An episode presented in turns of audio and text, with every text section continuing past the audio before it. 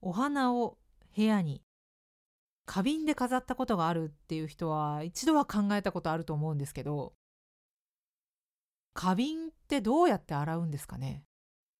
口が大きいタイプの花瓶だったらね手突っ込んでガシガシ洗えばいいんですけどそういうタイプの花瓶ってさ学校の教室にあるような大きめの花瓶じゃないですか。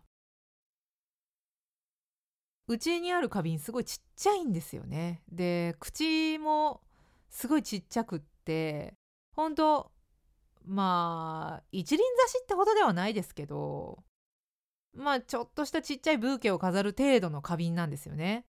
花瓶の水が入るところはちゃんと膨らみがあるんですけど入り口がめっちゃくちゃすぼまってるんで洗えないんですよ。これどういう風にしたらいいの？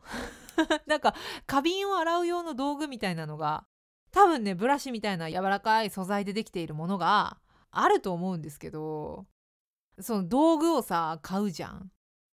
でその道具を置く場所っていうのもすごい困るんですよね。これあの水筒とか水筒も結構ギリギリじゃない？私は水筒はねスポンジ入れて箸でかき混ぜるっていう洗い方をしてるんですけど 長めの菜箸とか使って。ただやっぱそれ用の道具とか買うとさ置く場所がねで置く場所がなんか定まらないとそれはそれで不衛生だしみたいなさ。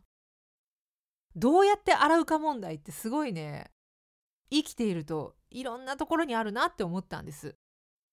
で個人的には喉もね丸洗いしたい。もういやねほんと。気持ちが悪いね最近喉が。黄砂の関係なのか花粉なのかはたまた私のアレルギー性鼻炎なのか。耳鼻科の先生によると私のアレルギー性鼻炎は気温のね温暖差で出るらしいですから。寒い朝とか。夜とかに出やすいそうなんですけどそれだけじゃないと思うんだよな。なんかちょっとあの行ったことがないお店とか行った時にくしゃみが止まらなくなるとかあるんですよ。だからなんかあると思うんだけど職業柄というか仕事柄ね喉は大事にしないととは思ってはいるんですけどやっぱ洗いたいよね。カポッとかって外してさジャブジャブって洗ってまたスポッて戻すみたいなそういうことができたらいいなって。何かありませんか？これどうやったらどうやって洗えばいいの？っていうもの。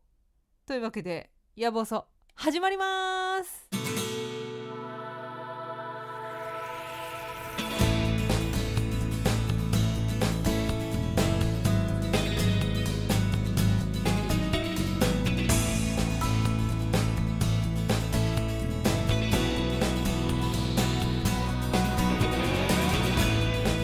夜分遅くに失礼します。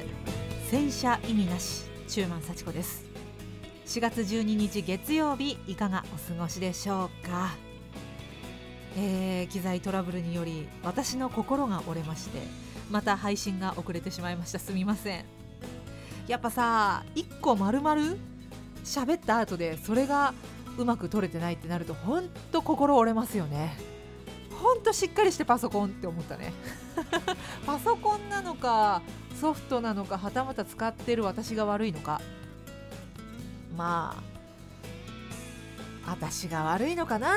多分ね。もう往々にして大体私が悪いです。まあそんなわけで今回月曜日になってしまいましたがどうぞよろしくお願いします。でね洗車意味なしって話をしましたけどそうなのよ。この間車をね洗ったんです。っていうのもなんか最近黄砂のせいで車がさ白かったというかなんかもう汚かったのよ。自分の車が汚い時ほど他の車がピッカピカに見えるのよね。でなんか街中走ってる時もさ対向車が綺麗だったりするとクソって思ったりしてたの。えー、我が愛車を洗ってきました。で私の愛車はですね何色っていうのあれ。ワインレッドみたいなちょっと赤系なんだけどちょっと重みのあるというか深みのある大人な赤なんですよね。でそれがちょっと汚れててで洗ったんだけど洗って3日もすりゃ真っ白ですよまた。なんでこの間洗ったばっかなのにと思ってすごいショックでさ。でねそもそも黄砂っていうのは何なのかと思ってちょっと調べてみたらなんかね黄砂って西日本と日本海側が中心らしいじゃないですか。じゃあ東京は何なの？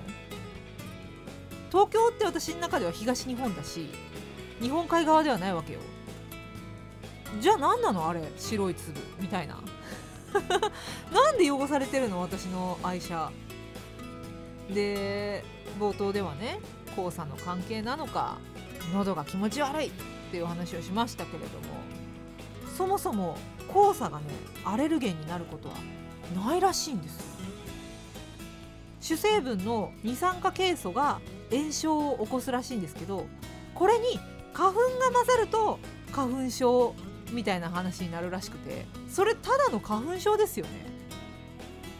えじゃあ何なの？私のこの喉の気持ち悪さ。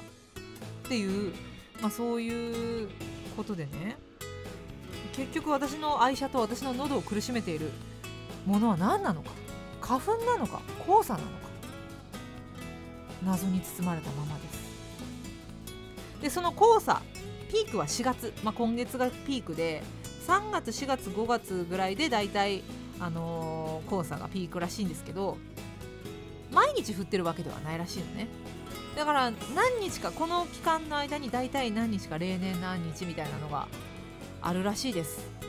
で私は気象庁のねホームページで向こう3日の黄砂の動き予測図が見られるということでちょっとねどんな動きなのか見てたの。あれ動画で見られるんですよ。黄砂がこう赤いモヤモヤがねこう動いてるのが表現されててなかなか面白いんでもし興味ある方はちょっと見てみてくださいって感じなんですけど。なんかねいますよ。まだ。ちょっとこれやばいんじゃない？みたいなやつが。でかいのが。向こう3日だからね。4日後にどうなってるか分かんなくて向こう3日後3日後ぐらいがねなんかすごいブワってなんかこっちに来そうな雰囲気を出してるんだけど出してるんだけどそこで to be continue みたいな感じになって さ先が分からない。もうワールドトリガーの2期かよっていうぐらいなんかあそこで終わる？みたいな。もうちょっと続けてよみたいなね。ワールドトリガーの2期がこの間終わって。何なの？2期と3期の間に間開けるの本当やめてほしい。ずっとやっててほしいのに。原作が終わるまではもう未来英語ワールドトリガーちゃんとやってほしいのに。2期終わっちゃったな黄砂の話からワールドトリガーの話になっちゃったけど。まあそんなこんなで今夜もお休みのその時までお付き合いどうぞよろしくお願いします。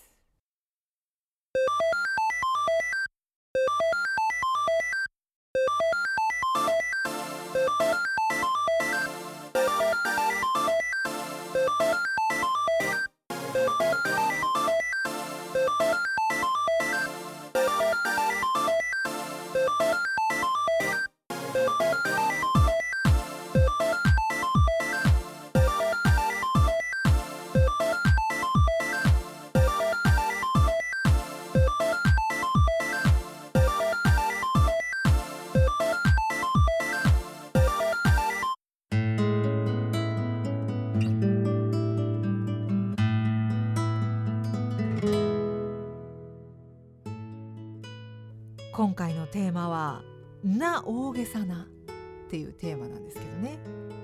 なんで今日は全ての表現を大げさめにお届けしていきたいと思ってるんですけどいかんせんね私常に大げさな人間なんで わりかしねあのリアクションとかは思ってるのの2.5倍ぐらいで撮ってるタイプの人間なのでいつも通りになる可能性あり。大体大げさですよね。だから私の話はね半分ぐらいで聞いてくれるのが一番いいかと思う。話半分ぐらいでやっと普通かなくらい。な人間なんですよもともと。小さい頃からね。まあちょっとうまく話せるか分かりませんが。大げさめに。いや無理だな多分。4月入ってねもう2週間になろうとしてますが新生活には慣れましたか？私はですね特に新生活というわけでも何でもなくまあ続いてはいるんですけれどもいつもよりはちょっとシャキッとこれまでよりはシャキッと暮らしてるなっていうまあそんな毎日ですね。なんかさ今まではね結構ダラダラすることが人生の生きがいというかダラダラ行きたいっていうのが強すぎて午前中は漫画を読んで過ごすみたいなこともしばしばあったしなんか家事とかそういったものよりも自分のやりたいことを優先するみたいな暮らし方をしてたんですけどそれをねちょっとやめてみようと思って皿を洗い掃除をし洗濯をする。それが、えー、きちんとやってから自分のやりたいことをやるみたいな当たり前じゃん。そんなの当たり前じゃん。っていうことを今までやってなかったんでそれをね最近始めたんですよ。そしたらさ一日がすごく長くなった。なんででしょうね。時間的に過ごしてる時間活動してる時間は多分そんなに変わらないんでしょうけどなんかね一日が長くなって1週間がすごく長くなったんですよね。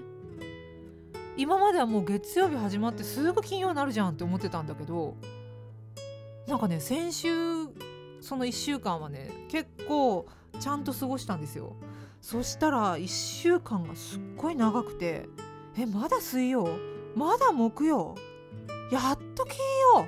っていうなんかそういう気持ちになりまして浪費ってすごく婚姻屋のごとしになるんだなって思って。で時間がゆっくりになると何がいいってさ年を取るのが遅くなるじゃん少し。年を取るのが早いのよ最近。なんか1年が。だって1週間が早ければ1ヶ月が早いわけで。1ヶ月が早ければもう1年が早いの。そしたらもうすぐ年取る。だからねそういうのがねほんと嫌になってたんですけど。んでまあそんなあの一日が長くなった私がそのねちゃんと自分のやるやらなきゃいけないことをやってから最近取り組んでいることが今期アニメを探るっていうことですね。まずは。まずは今期アニメを探ってます。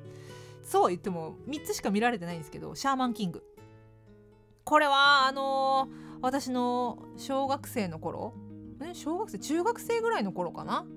にやってたアニメがまたリメイクっていう形になるんですか？リメイクっていう言い方でいいのかわからないけどまあ新しくやっていると。ただ新しくやっている割には声優さんがほとんど変わりなしと京山アンナが林原めぐみさん。でオープニングエンディングも林原めぐみさんと。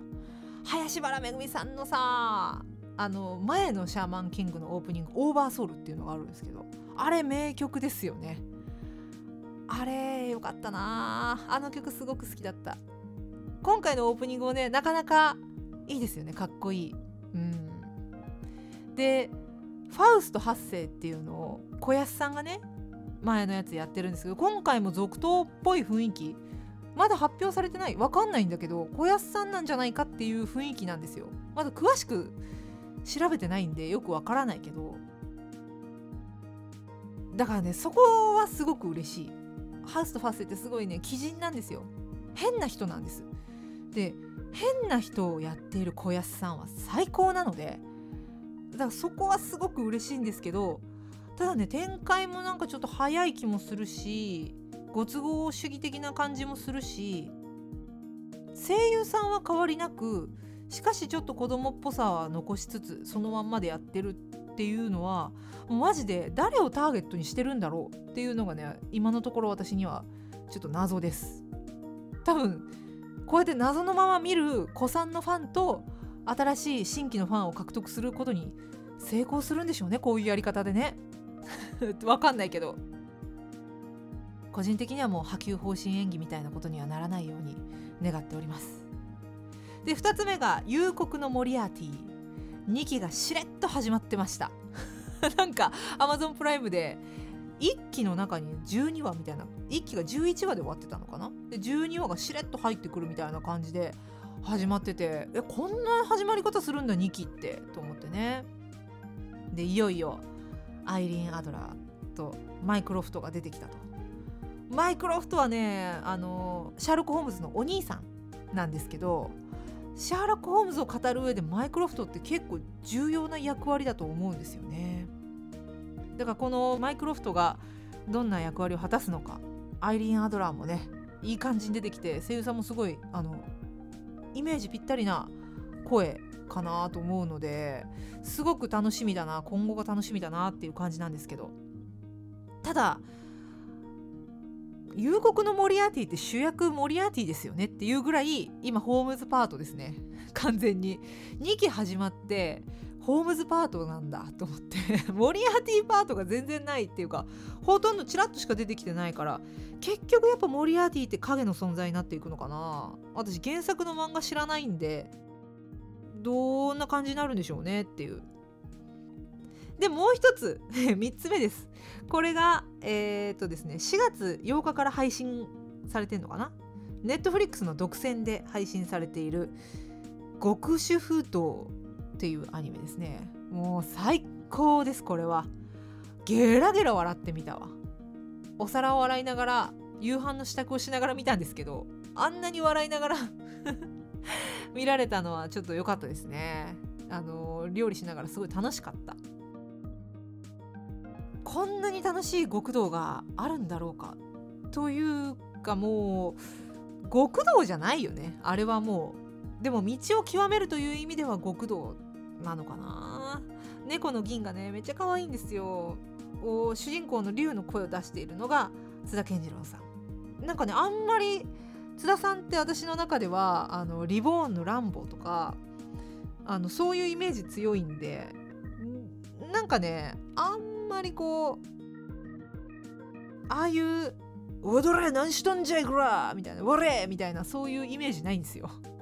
なんか上品なイメージあったんで なんかね津田健次郎さんが竜をやってるのがすごい新鮮というかあこれはこれでハマってんなっていう、えー、気持ちでした津田健次郎さん他の他の作品もいろいろ出られてるんで幅広い役者さんなんでしょうけど私が知ってるのが一部だけだからっていうことなんでしょうけどすごい良かったなってヤクザっぽくない人が「我!」とかって言ったりするのがまた面白いのかなだそういうところが良かったですねイケメンボイスで。というわけでこの3つのアニメを最近探り探り見ているところです。満喫してますね新生活。まああの全然な大げさなな話ができなかったんですけど。できなかったけど、まあ、この3つのアニメ、えー、今のところ私見てて超おすすめですよっていうお話でした。というわけでちょいと挟みましてチャプター2です。